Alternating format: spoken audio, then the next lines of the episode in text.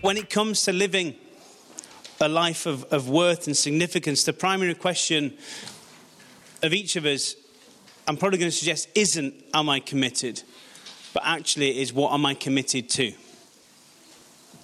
So, what am I committed to? And as Christians, we should be highly committed, shouldn't we, to the health and the growth and the well being of the people we're serving. That's, that's, that's, that's the people we call family. We, we, should, we should be highly committed to that. Do you agree? Yes. If you agree, say yes, amen, yes. Or, or whatever. Yeah, you can say whatever. no, don't say whatever. That sounds really bad, doesn't it? He committed, whatever. no, don't, don't do that. But, but most of all, who should we be as Christians most committed to? Go on, say it louder, Liz. Say it louder. Jesus. Jesus. We should be committed to Jesus. Um, 1 Kings 8, verse 61 says this. It's on your sheet, actually, uh, on the reverse side of your sheet. May your, you might want to fill this, this missing word in. I wonder if you can guess what the missing word is. May your hearts be fully committed to the Lord our God, to live by his decrees and obey his commands. Now, notice, notice those words as, you, as you're looking at them there. They, they, they don't come with any options, do they? It says we, we have to be fully committed. So there are no ifs or buts, ands. Can, you see any ifs or ands or buts in that sentence? No, we, we should be fully committed to, to our God. So the Bible, because the Bible then, then seems to plainly answer the question to what are we committed to, doesn't it? We are committed to, to God, to, to Jesus. Yet, people are committed. We're, we're so committed to many different things these days, aren't we? Things that really are worth being committed to. And some of those things are, are like family. It's very good to be committed to your family. It's good to be committed to your career. It's very good to be committed to your health. All right? These, these are good things to, to commit to, to doing well, to, to being, a, a, for example, a good father, in my case, being a good husband, to, to maybe trying to lose a, a number of pounds, you know, being committed to my health. These are good things. But our commitment to Jesus should be the first and foremost on that list. Would you agree? Say whatever. There you go. So I want to work with you. I want to work through you. And again, you can see it on the back of your sheet three different types of commitment. When we're going to use Matthew 26 from verse 47. So I'm going to read that out to you. I'm reading from the, the Passion Translation. I'm going to use that as the basis to work through these three different types of commitment. Let me read it. At that moment, Judas, his once trusted disciple, that's Jesus' once trusted disciple, appeared, along with a large crowd of men armed with swords and clubs. They had been sent to arrest Jesus by order of the ruling priests and Jewish religious leaders now, Judas, the traitor, had arranged to give them a signal that would identify Jesus. For he had told them, Jesus is the one whom I will kiss, so grab him. Judas quickly stepped up to Jesus and said, Shalom, Rabbi. And he kissed him on both cheeks. My beloved friend, Jesus said, Is this why you've come? And then the armed men seized Jesus to arrest him. But one of the disciples, and that disciple uh, was Peter, pulled out a dagger and swung it at, the, serv- at the, the servant of the high priest, slashing off his ear. Jesus said to him, Put your dagger away, for all those who embrace violence will die by violence. Don't you realize that I could ask my heavenly Father for angels to come at any time to deliver me? And instantly he would answer me by sending 12 armies of the angelic host to come and protect us. But that would thwart the prophetic plan of God. For it has been written that it would happen this way. So in this text, who do we find? Well, we find Judas Iscariot, don't we, who appeared throughout, throughout the Gospels. He displayed an, an outward appearance of commitment to Jesus. But there's the thing an outward show of loyalty to Jesus is meaningless unless we follow Christ in our heart. And I suppose that could be applied in any scenario. An outward show of loyalty to someone is meaningless unless you really mean it in your heart. Judas Iscariot then is remembered for one and one thing only. What's he remembered for? He's remembered for the the betrayal of, of Christ, isn't he? That's what we think about when we think his name. And even though he showed remorse later, that name has become uh, a symbol for traitors and turncoats throughout history, hasn't it? You know, oh, you Judas. You know, someone calls you a Judas, they are in, in effect saying that you are a, a backstabber, someone who's not to be trusted. I, I don't want to be, I don't ever want to be a Judas. Now, Judas definitely had a commitment because, in fact, each and every one of us, as I said earlier, is committed to something. Even if it's been committed to doing nothing at all, we're still committed to it. But to further the question that, that I've, I've, brought this morning, I want what, what kind of commitment do you have? And I'm going to suggest to you that there are at least three kinds of commitment that we could have. There may be more, there may be maybe different ways of putting this, but I'm going to list the three that I've put together. So the first one is a deceptive commitment. A deceptive commitment. I think it's quite clear that Judas had what? He had a deceptive commitment. Some people can be very firmly committed doing, to doing something if they're giving a large enough bribe. My kids are very committed to going to the shop if I tell them I'll buy them some sweets. Whereas moments earlier, they were too busy or had homework to do. Judas is known by some as what? He's known by, I don't know if you know this, the, the great pretender. Uh, and without doubt, he is probably the most notorious, the most vilified of all the disciples, quite rightly. His name actually appears last in the list of, of the disciples throughout Scripture, except in Acts 1, where his name doesn't appear at all. Now, in, in, in that culture, as you wrote something, generally what you felt most important, you wrote first. So whatever comes last, you think the least of. When, when Judas is mentioned in the Bible, the Word of God constantly reminds us, consistently reminds us, that he's a traitor who betrayed Jesus to his death. And how's that for a legacy? How is that for a legacy?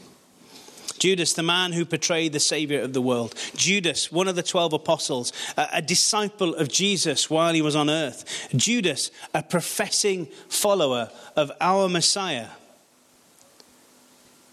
It may be that there are too many people in the church today who are a little like Judas. And I'm not suggesting anybody's like that here. I'm just putting that thought out there that maybe some people profess Jesus Christ with their mouth, but he's nowhere in their heart. What's most interesting about Judas was that for a while, he was able to, to fool so many people that he hung out with. He seemed as much committed to Jesus and his cause as, as all the other disciples. Jesus actually said during the Lord's Supper, while possibly giving Judas his one last chance to repent, he said, One of you is to betray me. No one appeared to expect that that betrayer would turn out to be Judas. No one, it doesn't say in scripture, they all started looking at Judas, you know, nodding their heads and kind of winking, that, yeah, Judas is the dodgy one. Nobody did that. Nobody realized. So when Jesus revealed there was a betrayer among them, Judas continued to, continued to sin and deceive. And, and he even had the audacity to say this. And I, would love to know how, exactly he said this. Teacher, perhaps it is I. You know, kind of like that innocent way that you can, perhaps it's I, that double bluff. Do, do you know what I mean? Maybe he was pointing at him so people would point away from him. He continues to sin and deceive. And he asked it in a, a way that must have veined innocence. But here's the thing to note in that particular bit of scripture, that, that, that sentence that he says, he called Jesus teacher and not Lord. He called him, he called him rabbi, remember? Not Lord. Proving maybe that he didn't actually really consider Jesus to be his Lord and Savior. Possibly. Jesus continued to lay out his deceptive plan. He, knew it would be done during the night and it'd be dark. So he wondered, he probably wondered to himself, how, how's the temple guard going to be able to recognize Jesus in the dark? Because there's no street lights, remember. How's he going to recognize him in the dark, slip it to, and slipping out of their hands? So he sorted out a plan, didn't he? he in which he'd simply walk up to Jesus and greet him with a kiss. Now, before you think that seems a bit of a strange way to point someone out, which you may do, we've got to note that a kiss during those times was a sense, if you, if you greeted somebody like that, it means there was a sense of deep commitment between you both. There was a deep relationship that, that you had. So, this particular kiss, it was meant to keep him in, in good grace with the other disciples because, again, deceiving the other disciples wouldn't think anything of it, him going up to greet Jesus like that. He must have thought, Judas must have thought that he couldn't possibly suspect that he was actually betraying Jesus if he gave him a kiss. So he didn't point his finger, did he? He didn't, didn't point his finger and say, Here he is. He, he simply greeted Jesus with a kiss, indicating his commitment. But this wasn't a commitment to Jesus, this was a commitment to his deceptive plan. That's why we call it the deceptive commitment. Just how, how dangerous is it to plan and plot evil, at the same time profess commitment to Jesus Christ? Well, I talked in part two of this series about how committed I was to team building days. You remember when I talked about team building days and, and, and how I would how I would I, I would actually plot and manipulate my way through these team building days so so that the team did what I wanted them to do in a way that I wanted them to do it. So that to my bosses I looked amazing. Do you remember that? I wanted things to, to go my way. So it's easy to slip into that, that way of thinking. So we got Judas betraying Jesus with a kiss, a sign that we use as a sign of affection. But his deception was, was exposed the moment he kissed him. Because it says this Jesus looked at him with sorrow. Jesus looked at him with sorrow and says, A kiss, Judas? Are you really going to betray the Son of Man with a kiss? Jesus wasn't rebuking Judas subtly telling him off. I think this question was designed to try and make Judas think again about what he was about to do. Maybe once again, Jesus was trying to give Judas one more chance before he became labeled as the man who betrayed the Savior of the world for all eternity. And when I think about this event, when I think about Jesus' response to Judas' kiss as it applies to us today, it possibly boils down to this do we really love God? Or do we just love the things that He does for us? What, what happens to our relationship with God when He isn't giving us the things we think we need to make us happy? Judas thought that those 30 pieces of silver will make him happy. So he had this bright idea to trade Jesus to get in to get his hands on, on that money. Judas was committed to, he was committed to self-advancement. He was committed to being financially secure at the expense of the life of Jesus. So instead of having Jesus at the center of his world, what did he have? He had money at the center of his world. And it was only when it was too little, too late, did he realize that. So bear in mind, that it was Judas who volunteered to hold the money purse as he traveled around with Jesus and the other disciples. So Judas was committed, but his commitment wasn't to Jesus. The next commitment I'm going to suggest to you is, again, it's written on your sheet there, is the fleshly commitment. And you, sometimes you have to resort to words like fleshly and carnal. You just can't get away from it. It's, it's kind of it's theological, it's scriptural. So it's, it's the fleshly commitment. In verse 31 of this, this, this chapter, we see that Peter exhibits yet another type of commitment, this, this fleshly commitment. Like I say, if you want to sound a bit more theological, you can call it a carnal commitment. Uh, and if we describe someone as carnal, then we're describing someone who lives only to please themselves. If this person is a Christian, then it could be said that they're still being controlled by the old person they used to be, sort of pre baptism, instead of the new person they've become. They know all the jargon, they know all the Christianese, and they memorize all the latest worship song lyrics. They might even quote scripture to fit their need for the moment. Maybe not really know exactly what that particular bit of scripture actually means. So, our imaginary carnal Christian, if you like, might be described as a rebellious Christian. Because they refuse to accept all of God's word because they don't really want to surrender everything to Him. There are a few worldly things from their former life they just, they just don't want to give up, no matter what. So, I'm suggesting here that, that Peter in reaching for his, his, his dagger, or it calls it his sword in, in some translations, and cutting off the ear of the servant of the high priest, this, this guy called Malchus, he was acting within his carnality at that very moment. For example, when we who are Christians say naughty words, given with some feeling to the driver who pulled out just in front of us, we're acting within our carnality. I may have said a naughty word or two over the years to drivers who pulled out in front of me. Some of you have as well, so I'm, I'm, I'm guessing. It's an indicator, it's all right, it's an indicator that, that we've still got some growing to do, isn't it? We've still got a bit of growing to do. So Peter caused Jesus to perform yet another miracle, even while being arrested by the temple guards. And Jesus became, he became an otolaryngologist. Yeah, I thought I'd just slip that in there as if I know what I'm talking about. An otolaryngologist, that's, that's an ear doctor, okay? And he restored the ear of Malchus. And I think at that point we realized that Peter, he was saved. We might say naughty words, but we're saved. So Peter was saved, but he was still working out what his salvation, what it, what it, what it meant, actually. Still growing into it. And I think, again, like a, a lot of us, certainly like, like the person stood in front of you preaching to you right now, I'm still growing, I'm still developing, I'm still maturing. Jesus rebuked Peter, didn't he, in his carnal commitment. He, he, said, he said, Put your dagger away. In other words, that's not how a Christian should act. So when we say those naughty words, because that person has cut us up in the car, and our wife might say to us, You really shouldn't talk like that, then that's a rightful telling off because you really shouldn't be saying naughty words like that. It's not how a Christian should act. Jesus went on to say to Peter that those who embrace violence will die by violence.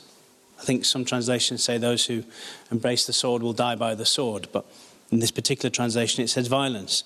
And Peter, to his credit, took a stand for Jesus. So, you know, you've got to give Peter credit. He, was ta- he thought he was taking a stand for Jesus while in the flesh.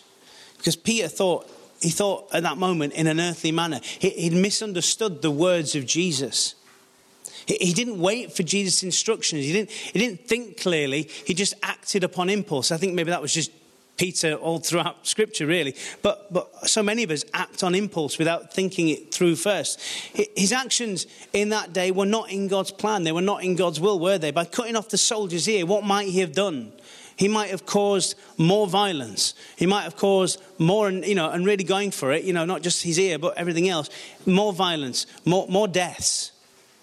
Jesus and everyone with him could have been, could have been killed at that moment, if Jesus hadn't have taken charge and, and sorted out the situation, it could have developed into something a lot worse. The most important lesson that Jesus wanted Peter to learn was that God's people are to proclaim love and peace, not war and violence. Jesus wanted Peter to know that weapons we use, and indeed the enemies we, we truly have, are not actually physical or fleshly or carnal, but actually they're, they're entirely spiritual. Your, your greatest enemies aren't, aren't the person you don't like or you've fallen out with. It, it's, it's, it's principalities and powers. And they're the, they're the things that we fight against. So the third one, and the final one here, is a purposeful commitment. A purposeful commitment. If, if we're to be committed, it should be a purposeful commitment that we have. What I mean is this commitment that is never haphazard, it's not impulsive, and it's not random. So, even though we might lose our perspective from time to time, commitment should always involve intent. Not an evil intent, not a worldly intent, but an intent of a godly nature. So, think about Jesus' commitment for a minute. Just, just think about that. He, he could have easily saved himself, couldn't he? If you remember back to the scripture that, that we're basing this on this morning, he, all he had to do was say the word, he said, didn't he? He said, All I've got to do is say the word, and legions of, uh, of angels will, will, will come and save me. Now, I would argue that he probably only needed one. You know, but, but he could have called upon this overkill of, of angels, you know, thousands and thousands of them to save him. He, he didn't really need Peter to physically fight for him, did he? But Peter hadn't come to fully to the realization that Jesus was God's son, his only son. And it was God and God alone who should decide on how his son would be defended or not. The onus at that moment shouldn't have been on, on Peter. Jesus knew the scriptures, didn't he? He knew that he, he, he, had a task to fulfill.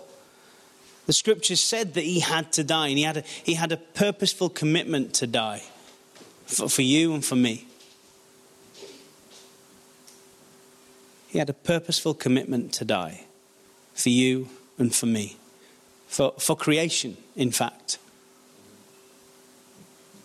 For those who don't yet know Jesus, he died for them.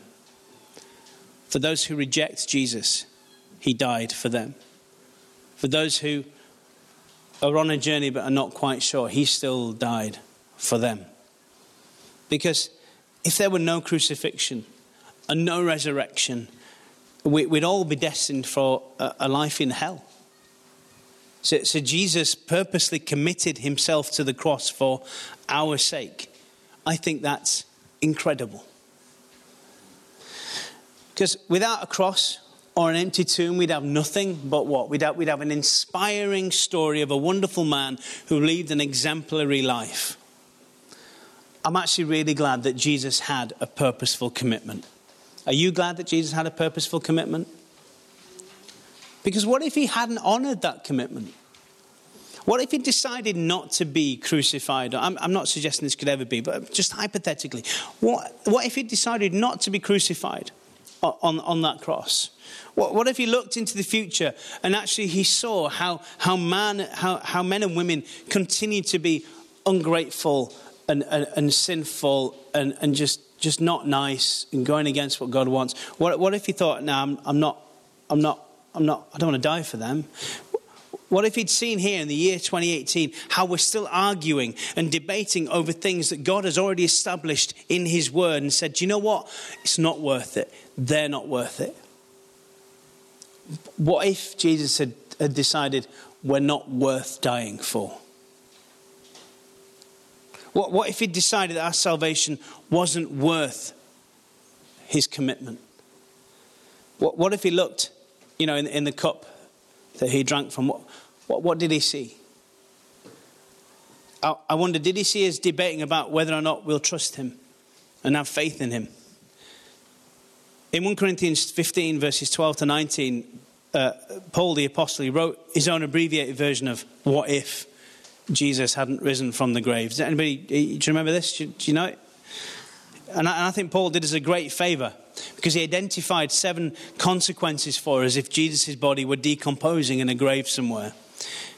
In other words, our preaching is without foundation. I'm, I'm just preaching lies to you right now without Jesus going through with his his intentful commitment. Our faith has no foundation whatsoever. What are you doing here? Just, there probably is no God, so go and enjoy life, to quote a famously poor advertising campaign in London. We're, uh, number three, we're, we're, false witnesses about God. We're, we're, we're, claiming that he did, he did what he did not. So we're all liars. Our faith is worthless. we're still soaked in our sins. And that all those who have died to Christ, as it says, no, they're just really dead. Dead and gone. And lastly, and, and most humbly, if Jesus didn't die and rise again, then we're to be pitied. Those mentally unhinged people who believe all this, we just need to be pitied. But here's the thing Jesus did go to the cross. And the news is all good. You can all smile now. That was all sad, but this is good. Christ is our perfect example of what it means to have a purposeful commitment. It's, it's the only kind of commitment that God wants from us. It's, it's a commitment to die daily for Jesus Christ and his cause. And so the question that we, we should ask ourselves every morning, and maybe and I'm going to ask you right now, is are you're fully committed to Jesus? So, so ask ourselves every day today, am I going to be, am I going to be fully committed to Jesus? Because if not, we should be. and, and now is the time. And, and here's, here's some reasons why. Because, because if you're fully committed, the devil can't defeat you. The, the, devil can't get to you. He can whisper sweet nothings in your ears, but whether you choose to listen to them or not is whether you have Jesus at the center of your life.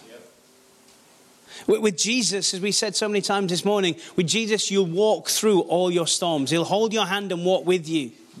He won't always get rid of the storm. Sometimes you, you need to get through it, you need to get to the other side. But Jesus is with us, walking with us.